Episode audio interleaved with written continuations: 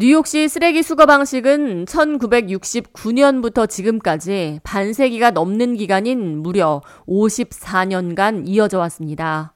하지만 이번 주 토요일인 4월 1일부터는 쓰레기 수거 방식이 변경됩니다.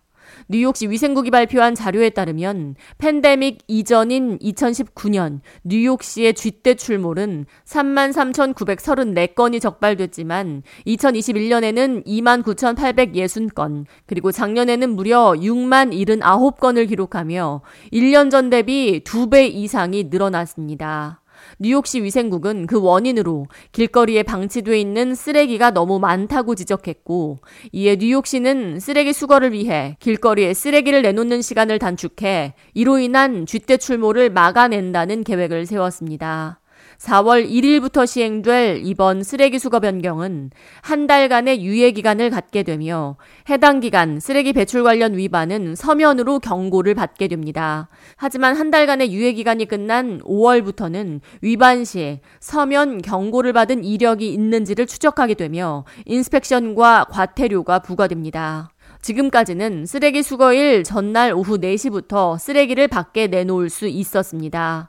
하지만 길거리에 밤새 방치되는 쓰레기가 쥐떼 출몰을 부추긴다는 지적이 이어지며 앞으로 4월 1일부터는 쓰레기 수거일 전날 오후 4시부터가 아니라 저녁 8시부터 자정 사이에 쓰레기를 내놓을 수 있습니다. 단 쥐가 쓰레기 봉투를 뜯을 염려가 없는 55갤런 이하의 뚜껑이 있는 쓰레기 전용 컨테이너에 버릴 경우 수거일 전날 저녁 6시부터 쓰레기를 내놓을 수 있습니다.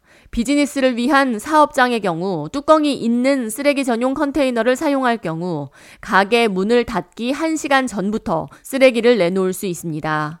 하지만 쓰레기 봉투 채로 내놓는 경우에는 저녁 8시부터 내놓을 수 있습니다. 또한 다음 날 사업장을 오픈하기 전까지 쓰레기 전용 컨테이너는 모두 수거해야 합니다.